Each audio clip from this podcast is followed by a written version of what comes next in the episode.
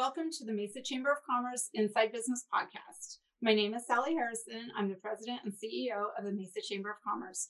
Today, we are in the University of Phoenix podcast studio, and joining me is chamber member and the sponsor of our podcast studio, the University of Phoenix. This works well. Today, we're starting a new series with the University of Phoenix. Today is episode one. It's called How Entrepreneurship Thrives During a Pandemic, presented by the University of Phoenix College of Business. Speaking to his direct experience as thriving entrepreneur during the pandemic, Dr. Ahmed Omar provides timely examples of capitalizing on emerging business trends and pivoting to meet consumer demands. Dr. Omar is a practitioner, faculty member at the University of Phoenix, holds a doctorate in business administration, DBA, and is a certified fraud examiner, CFE. Welcome to the show, Dr. Omar. Thank you, Sally. Thank you yeah. for having me. Yeah, thank you for being here. It's good to have you in the studio with us. We appreciate it. And we do have a lot to cover, so let's get started. Sure. All right. So, um, Ahmed, you have done something that most people would think is impossible. You've expanded your Mesa business during the pandemic.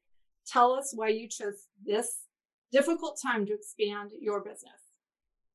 Well, Sally, I am uh, fortunate enough to have had the opportunity before the pandemic to begin uh, uh to design a business that utilizes technology and innovative, uh, innovative operation. Um, uh, during the pandemic, uh, everyone realized how important technology is. Since we were well prepared in the business, it was encouraging for us to expand the business uh, I have learned that every crisis can uh, become with an opportunity. Many restaurants were struggling, uh, at the, especially the beginning of the pandemic. They're still struggling. They are not able to keep up with changing uh, wants and needs of the customers. Uh, when I look at what people want and need during the pandemic, I realized uh, that people wanted quick, convenient, safe take-out food options um, therefore, I decided to provide pizza and wings restaurants with a focus on takeout food. In fact, I'm also building additional locations uh, in the East Valley. That's exciting. That's really exciting. Good for you. Thank so, you. what were some of the opportunities that were created by the pandemic that you took advantage of?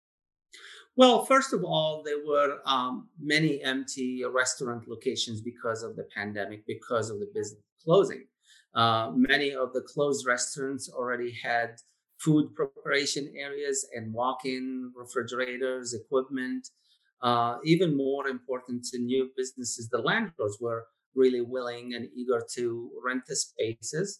Uh, I was able to rent locations at a reduced rate um, uh, of rent uh, or below the pre-pandemic real estate prices. So that was encouraging. Um, also it, it was really win-win situation for me because of uh, the technology used and, and the business model I have. I was able to acquire locations to uh, at attractive prices, and the landlords were able to fill vacant spaces. So it was a win-win to them as well. Uh, the customers are able to fulfill their needs for fast, affordable takeout food uh, and safe in a safe environment. Uh, we prepared our locations for safety as well. Uh, in addition, during the pandemic, uh, new online platform businesses and partners were created to help small businesses, um, such as uh, delivery partnerships or uh, platforms. Uh, that contributed a great deal to our success in reaching out to more customers and delivering food to their doors. also, automation between POS system the point of sales, uh, the cash register system that we use, and online platform helped us a great deal in operating the business more efficiently and effectively. That's awesome.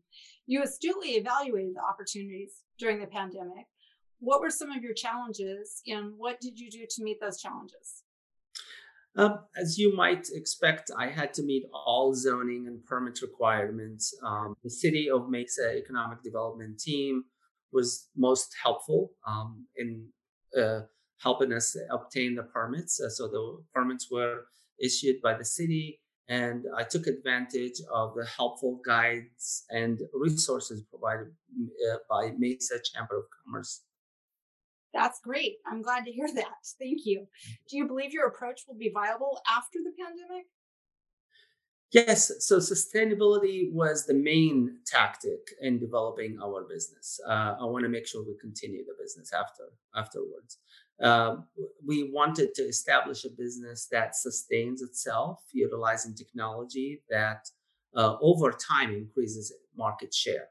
As a result, our business is growing, and we're expecting the growth to continue even after the challenging time.